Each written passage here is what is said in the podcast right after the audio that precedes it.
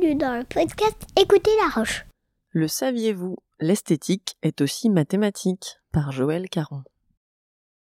Fermez les yeux et visualisez la pyramide du Louvre, autrefois tant décriée, et qui semble pourtant, pour les plus jeunes, toujours avoir été présente au centre de la place, parfaitement intégrée. À votre avis, quel est le point commun entre cette pyramide du Louvre et l'homme de Vitruve de Léonard de Vinci, considéré comme l'homme aux proportions parfaites? Il s'agit du nombre d'or. La pyramide du Louvre a été conçue comme une réduction de la pyramide de Khéops. Elle est l'œuvre de l'architecte sino-américain Ieoh Ming Pei en 1989.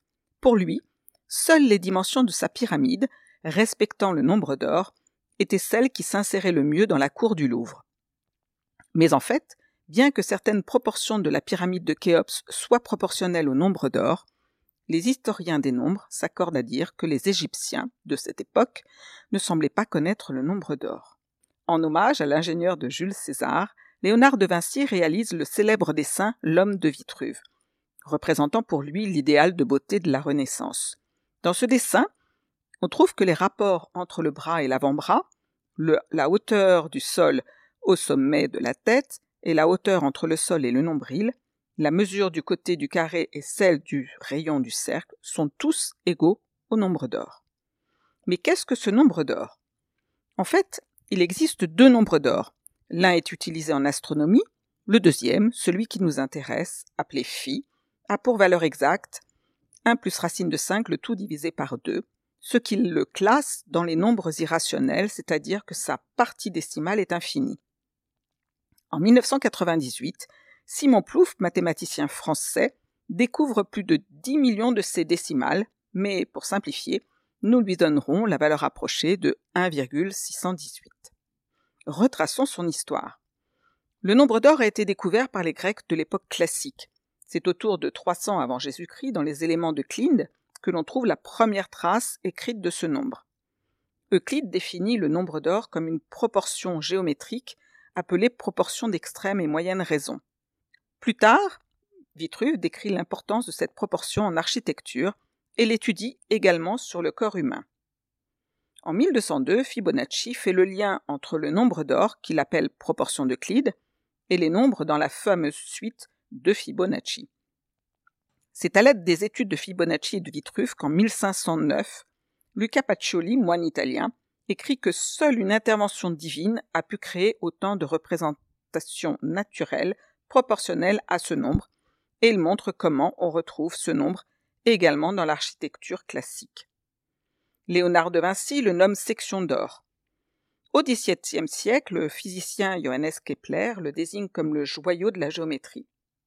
2 siècles après, Adolf Zeising, psychologue allemand passionné de mathématiques, parle de son importance dans l'esthétique des œuvres d'art. Au début du XXe siècle, Marc Barr, mathématicien américain, lui attribue le symbole phi en hommage au sculpteur grec Phidias du 5e siècle avant Jésus-Christ, qui réalisa la façade du Parthénon à Athènes. Enfin, en 1931, Matila Ghyka, professeur d'esthétique aux USA, lui donne le nom de nombre d'or et montre que les artistes grecs de l'Antiquité classique utilisaient la proportion d'or de manière consciente et délibérée. Il est considéré comme le fondateur de l'esthétique mathématique. Détaillons maintenant quelques propriétés mathématiques de ce nombre.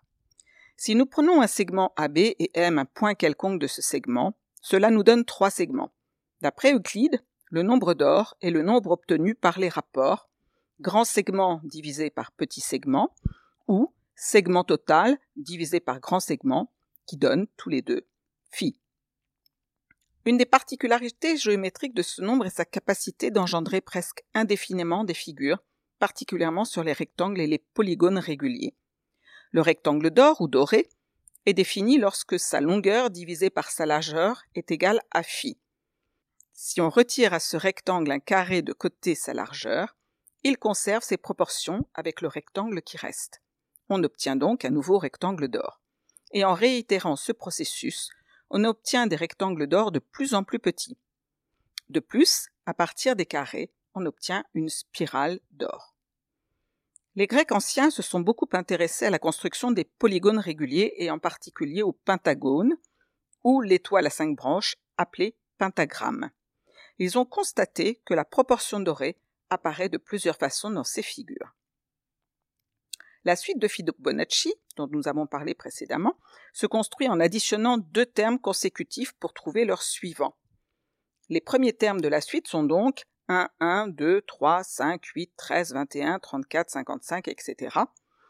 Si nous faisons le quotient d'un terme de cette suite par son précédent, alors plus ces quotients sont constitués de termes élevés de cette suite, plus ils se rapprochent de phi. Dès le 6e rang, la différence avec le nombre d'or est de 1/100. Le nombre d'or fait partie de la famille des nombres de métal, comme les nombres d'argent, de bronze, etc., qui sont les solutions positives des équations de la forme x² - px - 1 = 0, où p est un entier non nul. Pour p est égal à 1, le nombre d'or est la solution positive de l'équation. Il y a encore beaucoup de propriétés numériques à ce nombre que je ne détaillerai pas. Mais, dans les exemples qui vont suivre, lorsque nous rencontrerons ces figures géométriques et également les termes de la suite de Fibonacci, nous serons en présence du nombre d'or. Dans la façade du Parthénon à Athènes, nous retrouvons plusieurs rectangles d'or. Le théâtre d'Épidore du IVe siècle avant Jésus-Christ est vanté pour ses qualités acoustiques. Il possède 2 rangées de gradins, l'une de 34 rangées, l'autre de 21. Au total, nous avons donc 55 rangées de sièges qui sont 3 nombres successifs de la suite de Fibonacci. Villard de Honnecourt fut, au XIIIe siècle, constructeur de cathédrales. Son carnet de croquis, conservé à la Bibliothèque nationale, contient de nombreux dessins annotés, dont le dessin d'un mouton, dont le corps est un rectangle d'or. L'église de l'abbaye du Toronnet du XIIe siècle, la cathédrale d'Amiens du XIIIe, la façade de Notre-Dame de Paris, XIIe également, la cathédrale de Chartres, les abbayes cisterciennes de Sénanque, de Sylvacane, etc., ont toutes des proportions dorées. Parlons maintenant de Le Corbusier.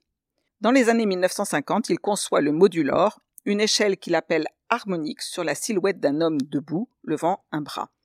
Le modulor, permettant de concevoir ses constructions, est proportionnel au nombre d'or puisque, pour Le Corbusier, je cite, on a démontré principalement à la Renaissance que le corps humain obéit à la règle d'or. Le Corbusier se servira de son modulor pour concevoir la Cité radieuse à Marseille, la Villa Savoie à Poissy, ou même l'immeuble des Nations Unies à New York composé de 3 rectangles d'or. Dans les tableaux, la naissance de Vénus de Botticelli, l'école d'Athènes de Raphaël ou les bergers d'Arcadie de Nicolas Poussin, pour ne citer que, on retrouve des proportions d'or. On peut retrouver cette proportion dans le visage de la Joconde qui s'inscrit dans un rectangle d'or. Salvador Dali a utilisé le rectangle d'or pour certaines de ses toiles, notamment la Seine, qu'il a placée également dans un dodécaèdre régulier. Selon des schémas qu'il a laissés, Stradivarius, célèbre luthier du XVIIe-XVIIIe siècle, a percé les trous de ses violons selon les proportions du nombre d'or, mais nous ne savons pas si cela a une influence sur la qualité du son. Certains objets du quotidien, tels que les cartes bleues, cartes vitales, sont des rectangles d'or, ou dans un autre domaine, le stade de football du Real Madrid est un rectangle d'or au 10e près. Les proportions idéales du nombre d'or se retrouvent aussi dans les merveilles de la nature, et le nombre de ces exemples est illimité. La spirale d'or se rencontre beaucoup dans les formes hélicoïdes, comme pour l'ammonite, la coquille d'escargot ou du nautilus, la plante aloès ou les bras de la Voie lactée. Les scientifiques de la Grèce antique ont constaté certaines propriétés du nombre d'or dans les feuilles et les fleurs. Le nombre de pétales des fleurs est souvent un des nombres suivants, 3, 5, 8, 13, 21, 34, 55, termes de la suite de Fibonacci. Dans la pomme de pin, la fleur de tournesol, les feuilles de l'orme de montagne ou la feuille de figuier, on observe la proportion d'or. Le pentagone se retrouve dans l'étoile de mer et le jasmin étoilé. Pour le corps humain, l'étude du mathématicien belge Ketley, réalisée en 1871, montre que sur l'homme, les proportions du nombre d'or sont confirmées dans leur ensemble.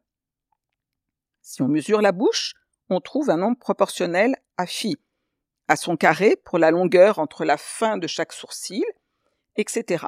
Certains ont fait le calcul sur le visage de Marilyn Monroe et l'ont trouvé d'une proportion d'or. En général, les rapports sur le corps humain tels que hauteur totale divisée par distance sol nombril, ou distance sol nombril divisée par distance nombril sommet du crâne, sont égaux à phi. Le nombre d'or est cependant controversé par une partie du monde scientifique. Dans son Histoire universelle des chiffres, écrite en 1994 et comportant 2050 pages, Georges Ifra ne mentionne que le nombre d'or astronomique et ne parle pas du nombre d'or esthétique. Certains pensent aussi que le nombre d'or n'a jamais été utilisé dans l'art. Ce qui est sûr, c'est que nous ne pouvons pas certifier que tel ou tel artiste l'a utilisé sciemment sans trace écrite ou verbale de sa part, comme l'ont fait Le Corbusier, Ieoh Ming Pei ou Dali. Mais une étude statistique menée par l'allemand Gustav Theodor Fechner en 1876 auprès de plusieurs centaines de personnes dépourvues d'éducation artistique a prouvé que le rectangle d'or caché parmi plusieurs rectangles quelconques était cité comme le plus harmonieux. Cette expérience s'est prolongée récemment.